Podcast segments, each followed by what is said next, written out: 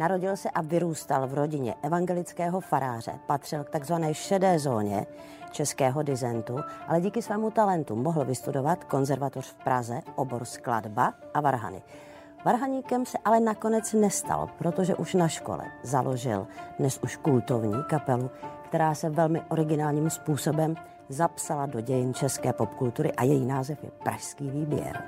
S Michalem Horáčkem dal dohromady iniciativu Most, díky které sametová revoluce u nás proběhla tak, jak proběhla, ale hlavně se velkou měrou podílel na odsunu sovětských vojsk z území tehdejšího Československa v roce 1991. Přivedl na svět čtyři děti se dvěma ženami a letos vstoupil do kin film o jeho životě s příznačným názvem Rocker versus politik. Michal Kocán. Dobrý den. Dobrý den. Dobrý den, Michal. Dobrý den. Mě moc zajímá, jak se žije v rodině evangelického faráře v těch tuhých letech komunismu u nás. Hmm. Určitě tam persekuce musely být. No, no, a tak nevím, no. jak vy jste je vnímal jako malý Já jsem byl vystaven eh, persekuci nebo šikaně v podstatě od první třídy. Já si pamatuju, že byla to určitě to byla první třída, nemohla to být druhá, protože pak už jsem se zpamatovával, jak mě povalili na zem, kopali do mě, plivali, tahali za vlasy a říkali mi kostelní krysa. A tím, že no já jsem ležel na zemi a zpíval jsem ovčáci, štvoráci, měl jsem v sobě eh, vzdor od samého začátku a oni okopali čím dál tím víc. Nezranili mě, byly to děti jenom, jo. Ale znamená to, že můj otec, který v té době byl evangelickým farářem eh, v Chodově u Karlových varů, kde se to dělo, tak musel být u těch rodičů zapsán špatně vlastně, jo. To byla taková ta doba, Vy jste se nebál? No, tak bál v tom filmu, o kterém jste mluvila, to je, napsa, je napsáno, že eh, Židi mají zeď, zeď nářků, já jsem tam měl vrata nářků, protože oni ne takhle ve třídě, ale potom třeba i v družině mě honili a chtěli mě třeba zbít, jo. tak já jsem vždycky běžel těm vratům farním, dokázal jsem se rychle přes ně přehoupnout, byly tak dva a půl metr, no dva metry, a oni už za mnou nešli, ale pak se naučili se přehopnout za mnou. A skončilo to tak, že mě stloukli ve vlastním pokoji na, na posteli. No tak si umíte představit, jaký to bylo. Na druhou stranu, ale zase musím říct, že v podstatě tak rychle jsem se dostal s tou šikanou do kontaktu, že velmi rychle jsem si já to, jakoby na to zvyknul a přestalo mě to nějak trápit. Jo? A e, rodiče byli jasní, kovaní, otec byl od 50. let vlastně pravidelně, ne příliš často, ale s určitou pravidelností předváděn k výslechu STB. To znamená, že ten prvek toho odporu proti komunismu u nás byl. A všechny tyto projevy jsme tomu přičítali, rodiče mě vždycky samozřejmě informovali o, o co go a já jsem to velice brzy začal chápat jako vzdor, jako takový, jako statečnost nebo hrdinství a to mě přenášelo. Takže pokud jsem zrovna nedostal čerstvě do huby, tak mi to bylo jedno. Dokázal jste si najít v tu dobu nějakou zpřízněnou duši?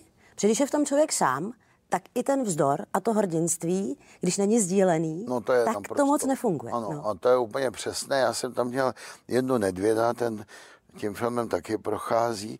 A ten byl ještě na tom, vlastně ještě hůř, protože tam ještě byla uh, sekta letničních, to byly ještě náboženští fanatici. My jsme byli evangelici a ty byli ještě pod větším tlakem. On byl z rodiny uh, těch letničních, takže mm, a on byl můj kam, velký kamarád, tak běžně jsem utíkal buď to k ním, k nedvědům domů před těmi výtržníky, anebo jen tam mi různě pomáhal. Ano, měl jsem takovýho jakoby přítele, který mi zůstal dodnes. Michale, dokážete dneska říct a dokážete určitě, jak zásadně to ovlivnilo vás a váš život? Tahle zkušenost strana? Určitě úplně zásadně a já jsem byl schopen se už v tom prvním cyklu do páté třídy jakoby se zpamatovat a stát se takovým, abych si nefandil ne vůdcem, ale takovou autoritou těch jakoby dobráků. Nebo já, tam nezbylo, než prostě se rozdělit na dobráky a zlý kluky, protože ty, ty uličníci byli třeba často i propadlíci, jo? často i přes dva ročníky, jo? proto byli tak agresivní. A vy jste přesto vlastně v tom systému chtěl pokračovat, já teď mluvím o škole, protože ty školy byly součástí systému a vy jste toho chtěl zůstat součástí, to znamená, chtěl jste studovat. Já bych třeba bývala řekla, kdybych nevěděla nic o vaší historii, že se na to vykašlete, na ty školy a že, To dost že zůstanete nešlo. v tom dizentu. Víte, já jsem byl eh, z převzdělané rodiny. Táta Maminka měl tři vysoké školy. Máma byla psycholožka, táta měl hned tři vysoké školy. Politickou ekonomii, teologii a ještě, ještě filozofii, angličtinu a češtinu nebo něco takového. Jednu z těch škol nedodělal, jinak měl, měl tyhle ty tři školy a představa, že kluk skončí v devátý třídě, eh, byla úplně nemožná, to bych se styděl do hlouby duše.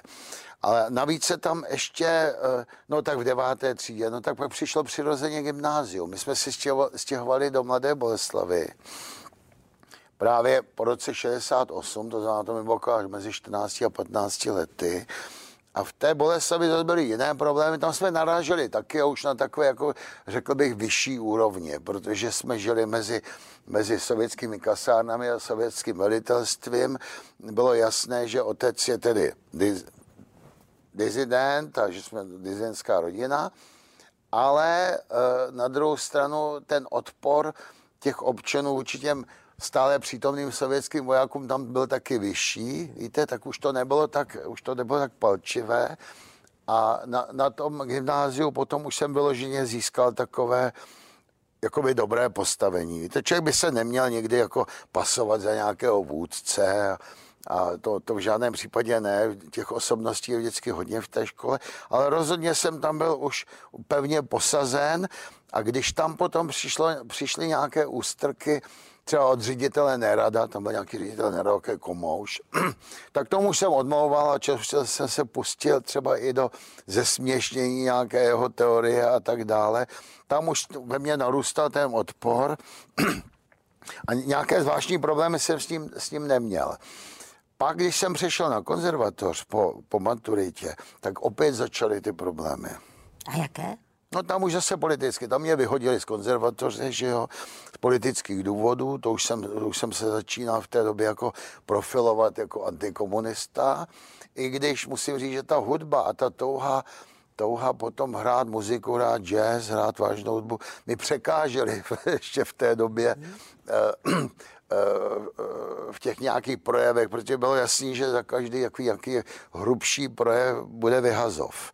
No ale přece jenom třeba v kostelu svatého Salvátora, kde, jsem, kde táta byl farářem, jsem třeba řekl, tak hluboko jste klesli, že tyranu modlo sloužíte. To bylo, to bylo v jednom, to bylo při jednom nějakém takovém slavnostním, slavnostní, já nevím, zasedání prostě cíl, Českobratrské církve evangelické, kde ten synodní senior obhajoval okupaci, jo, tak jsme mu to takhle nasázeli. Na to přišlo trestní oznámení a vyhazov podmínečný ze školy, konzervatoře už tedy v té době, ale objevil se tam, nebo on tam byl, ale objevila se statečnost Ili Hurníka, mého profesora, který se za mě postavil, říkal, nechte ho bejt, on je takový, ale on je výborný muzikant a podobně i můj profesor Opek na Varhany, tak mě tam udrželi. Myslím si správně, že ten váš talent a to velký nadání mm. vás chránili před těmi vlastně persekucemi. Spolehal jste na to, Michale, upřímně? Nebo hřešil jste na to v úvozovkách, že se vám nemůže nic stát, protože tohle funguje? to vám podařila otázka poprvé v životě. To se tak stane, já dělám těch interview hodně. No. A tahle je teda poprvé. No hřešil, no. Lidi na to hřešejí, pár je dobré bydlo, že jo. A tehdy samozřejmě jsem měl stažen, staženou zadní část, jo, protože trestní oznámení, to vypadalo jen, nejen jen, aby hazoval na soud regulární, zachránil mě On byl v té době nějak znovu volen Gustav Husák, udělal amnestii, tak jsem nakonec z toho vypadl. Napadla vás emigrace někdy? No v té době ještě ne, až když, jsem, až když jsem si potom vzal Maršu, američanku, tak tam už mě pak ta emigrace napadla zejména, protože ona potom toužila. Tak jsem říkal, no vlastně, proč ne, víte, ten, někdy si lidi myslí, že jsem si ji vzal proto, abych emigroval, no tak to vůbec ne tedy. Já byl naopak ten, který se snažil přesvědčit, že tady musíme dostat, že dojde k nějaké změně. Ale ona eh, tomu nevěřila. Navíc byla i potom zase takovou jakoby propagandou americkou, že ho tam valili taky šrouby do hlavy, co se týče komunismu. Takže když jsem jí poprvé ves eh, přes rozvadov do Prahy, tak dostal úplně záchvat, abych nezastavoval já si říkal, proč ne, já se potřebuji vyčůrat. Říkal, no ne, zas, prostě, protože z lesa začal vybíhat komunisti a věšet se jako zombie na to auto. Takovouhle měl. tak, a zase daleko od pravdy. takovouhle měl představu chudák, jo. Že říkal, no tak to zase ne, to oni zase až takovýhle nejsou. Jako. Proč jste tu emigraci nakonec nerealizoval? No, nakonec ta emigrace nebyla proto, protože eh, v roce 82 přišel velký zákaz pražského výběru. Mm-hmm pak teprve se konala ta svatba, že jo, pak byla, já jsem byl zakázaný, ideální situace pro tu emigraci. No jo, ale začalo, uh, začalo narůstat společenské napětí úplně natvrdo. My jsme to cítili i na, i, i na sobě a mělo to takovou v sobě určitou dávku uh, adrenalínu, taky jsem byl mladý ještě. Jsem říkal, moment, tak tohle to z toho něco bude, musíme vydržet. Pak byla... přišel k moci Gorbačov, 85. Já vás, držte no. tu myšlenku, ale no. to, že jste si říkal, to je vlastně z toho něco bude. No. Já nevím, jaká fakta jste měl k dispozici tehdy, ale byla to teda víc intuice? No, byla to, to intuice určitě, ale uh, já jen z postupu těch státních orgánů třeba proti, nebo teda bezpečnostních orgánů proti pražskému výběru, jsem vyčítal, i když jsem neměl zkušenosti s 50 lety, jo, se mi jevilo, že to je neudržitelný postup. Na mě e, založili samozřejmě okamžitě spis, ale zavedli proti mě takzvaná profilaktická opatření, což je termín, který vymyslel KGB a je to ze zemědělství převzato jako izolace vadných kusů prasat od stáda. Šílená záležitost. Jo. A a to profilaktické opatření znamená, že toho člověka oddělí úplně od té společnosti ve všech ohledech. U mě to dotáhli až úplně absurdně i protiústavně, že mě řekli, oni by to bývali asi, asi potom nemohli realizovat, ale řekli, že pozbývám i sociálního zabezpečení a zdravotního. A i když bylo garantováno ústavou tedy, jo tak jsem byl mladý, tak jsem do nemocnice nešel, abych se dozvěděl, že mě neošetří, že mě vyženou z té nemocnice. Oni by to bývali ani neudělali, protože ani nevěděli, že něco takového existuje. No, ale to výhruška. Ale výhruška to byla masivní. Samozřejmě absolutní zákaz veškeré umělecké činnosti a nic, nula prostě. Nula, nula, nula, ticho, tma. To ale bylo tak razantní a výslechy na STB samozřejmě a to bylo tak razantní, že jsem si říkal, ne, ne, tohle to neudržej. Promítlo se tohle, že Marša chtěla emigrovat, vy jste intuitivně nebo z nějaké no, části no. logickou úvahu říkal, ne, ne, ne. Promítlo se to do vztahu? Vašeho? Ani ne, Vaskýho? protože Marša byla inteligentní osoba, nebo je tedy. A navíc ona byla zaměstnaná předtím, než si mě vzala u německou americké armády. No jsme teda ty bolševiky úplně podebrali, protože já jsem si, oni mě podezírali tím pádem, že ona je, eh, že ona je agent. špionka, že jo, agent, což nebyla tedy. Aspoň to mi to neřekla. A, a já zase, že jo, to prostě oni se v tom nemohli zorientovat vůbec. Takže, ale tím, že byla také zaměstnaná, tak samozřejmě eh, získala taky jakoby to politický střevo, takže ji to taky do určitý míry zajímalo. Ona se taky v té době nehnala z té naší země. Rozhodně to nebyla taková žena, pojď už, už mám zbaleno. Měl jste někdy, navzdory tomu, co říkáte, pocit úplného zmaru? Pořád zůstávám v té době. Byl to třeba moment nebo doba, kdy jste si říkal, kdy jste ztratil jo, jo. vlastně tu víru? To jo. To bylo na začátku i zakázaný pražský výběr, který měl uh, obrovskou, obrovskou jednak popularitu, ale obrovskou šanci se dost, stát minimálně středoevropskou kapelou. V těch dvou letech, kdy jste vůbec nevěděl, co budete dělat, Pamatujete si nebo vybavíte si ten pocit, který jste cítil? Co to bylo? Můžeme tomu říct nějaká deprese? Ne, ne, víte, to je? mladí lidi, tohle to chápou, je to blbý to takhle schazovat, já to uznávám, jo. Ale ten věk vás chrání, je to berete jako adrenalin. Takže, že bych nějak moc trpěl, to ne. To spíš tedy moje matka za mě. Tam ten problém byl. Otec taky samozřejmě měl určité obavy, že mě zatáhnou až do moc velkého průšvihu, jo. Přece jenom on byl tím hlavním dizidentem v naší rodině a tak. On byl ten, který byl vyhozen z práce a v podstatě se pohyboval na úplném sociálním orbitu, jako také jako koloval kolem té společnosti. Dokonce pracoval ve Škodovce eh, mladoboleslavské, protože tehdy bylo právo na práci, o povinnost práce, kde tedy pouštěl jako plyn nebo topení do té Škodovky a tak dále. Ovšem v prázdné rouře, dávno vyřazené, tak on jenom točil takhle, ale tam nic neteklo. To bylo jedno, jestli bude točit nebo ne, tak aby se něco našlo pro něj. A Mimochodem to neblaze nesl, jo, co se mu nelíbilo, že točí zbytečně. On se to dozvěděl až později. Takže my jsme byli v té naší bublině, která byla velká, protože těch lidí, kteří nesouhlasili s tím systémem, byla možná většina v tom státě. No, u těch mladých určitě to byli skoro všichni. Tak jsme byli za hrdiny. Tak už jste nesl nějakou pochodeň, tak si vemte Janu Sarku a zeptejte se jí, jestli byla celá zdrcená, že jako proti ní všichni jdou a tak. A ona mu řekne, ne, ona měla tenhle, ten, tenhle pocit jakoby toho vítězství a že to, to někam táhnete. To tam nebylo. Byly tam takové ty spíš občasné obavy, když se něco zrovna jako dělo takového jako riskantního, ale toho se člověk rychle vyspal. Já mám teď pocit, že ten váš pocit toho hrdinství, a, a ano, ten vás nesl, no. ano, že byl hrozně silný a dlouhou dobu. Nechybí vám teď? Nebo máte Teďko, ho v něčem? No ano. No teď ne, teď už ho nemám. On se potom přenesl ještě do sametové revoluce, že jo, tam se nám podařilo zase s Michalem Horáčkem sehrát úplně zásadní, jako jedno z nejzásadnějších rolí, to je mimo, mimo pochybnost.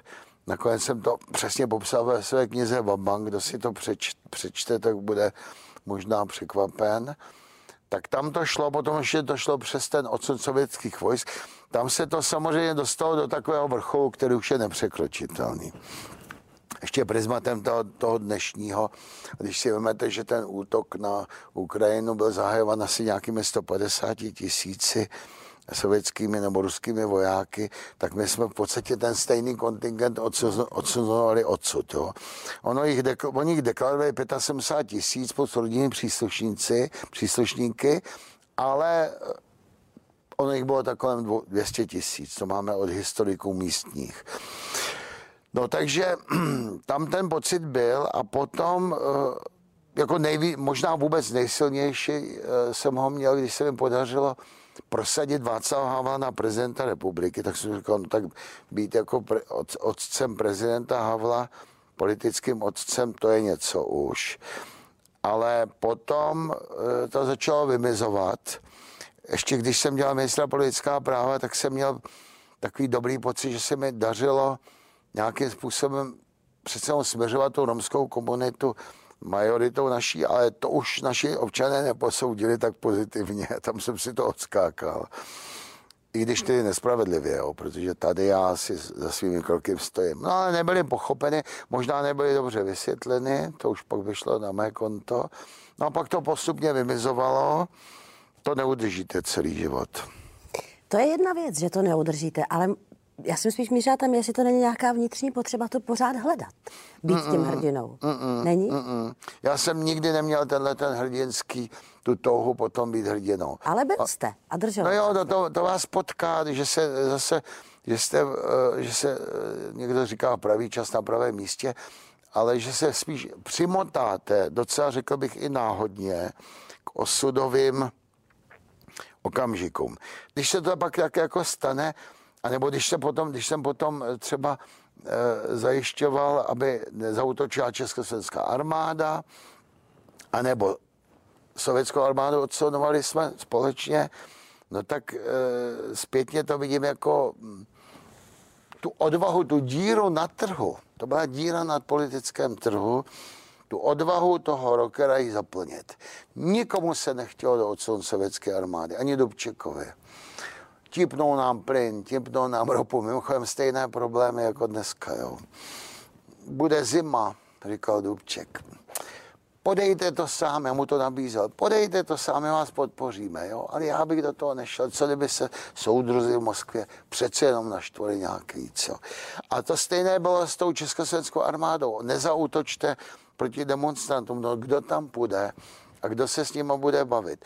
No a ten rocker s tou, s tou horkou, horkou hlavou a možná taky tím, že jsem byl nevoják, takže jsem necítil tu politickou, tu vojenskou subordinaci. Víte, ono něco jiného, projít dva roky a být dvojinem a vidět někde armádního generála, tak to se z něj poděláte, ale když tohle všechno nezažijete, tak je to pro vás nějaký pán, nějaký, no tak to všechno se stalo.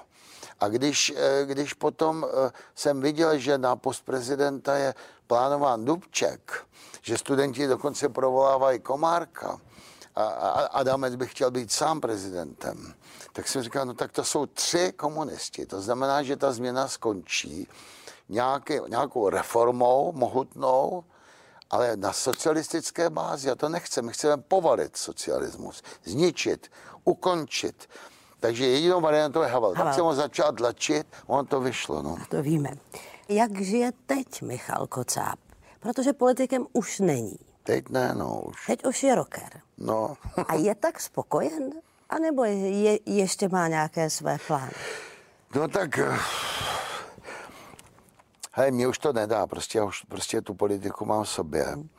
Už jsem se jako zabral zase do té hudby, taky jsem si k tomu přibral filmařinu, už jsem natočil teď jeden celovečerní film, druhý celovečerní film zase natočila Olga o mě. A já jsem předtím udělal pražský výběr symfonie Bizarre, to je, do, do, myslím, se povedlo. A teď mám další rozdělaný hudbu. Už jsem se zabral za toho komuštu. Ale? A Putin zautočil na Ukrajinu. A zase ztraceno a zase už bych býval nejradši šel na obranu a, eh, a ucházel se o post ministra obrany třeba. Jo. Ale musím se přiznat, že pořád jedu to umění. Často třeba upravuju film a do toho mi jedou zprávy, když barvím třeba. Jo. Tak je to taková schizofrenie. Je to trošku schizofrenie. A krátce, měla to být poslední otázka, teď bude poslední otázka krátce. Jak vypadá osobní život? Protože vy jste měl v životě dvě ženy. No. Teď nevím, jestli je někdo po vašem. Ne, ne, ne, teď jsem jako Miloš, Miloš Jakeš, jako kůl v plotě. A to je dobrý, ale, jo, protože člověk potřebuje, tak člověk potřebuje klid na práci, zase Miloš Jakeš, je to sranda, co. No, Putin potřebuje klid na vraždění, to je teda úplně nová kategorie, jo. Ale já uh, mám čtyři děti, to jste nakonec řekl na začátku, a tam ten emocionální jakoby prvek se hodně jako může realizovat. Jo. Mým nejmladšímu synovi Davidkovi je teďko 11, je sladký úplně, ale můj Miky, toho taky miluju, no všechny miluju stejně, že jo. Tak ten už je starší, ale dělá v mém oboru, je zvukář a obě dcery, Natálka i Jessica. Všechno je to tak nějak kolem nás. Takže tady to jo, ale jinak, jestli vás zajímá ten bulvár ohledně toho, jestli někoho mám, tak to nemám teď, no. tak já, Michale, já nevím, jestli toužíte, ale pokud toužíte, tak já vám přeju, aby se objevil. Děkuju. Jo. No, Jestli toužíte, tak vám přeju, aby se někdo objevil. Jo, jo jestli pokud... toužím, no. ale to vy nevíte. Ne, to já nevím. Pokud toužíte, můžete to říct. Ano, ano, ano. si dát inzerát. Ano. A moc děkuji za tenhle rozhovor, ať se daří. Děkuji, děkuji. A ať ta schizofrenie ve vás funguje dál no. ku prospěchu lidstva. Tak děkuji, děkuji.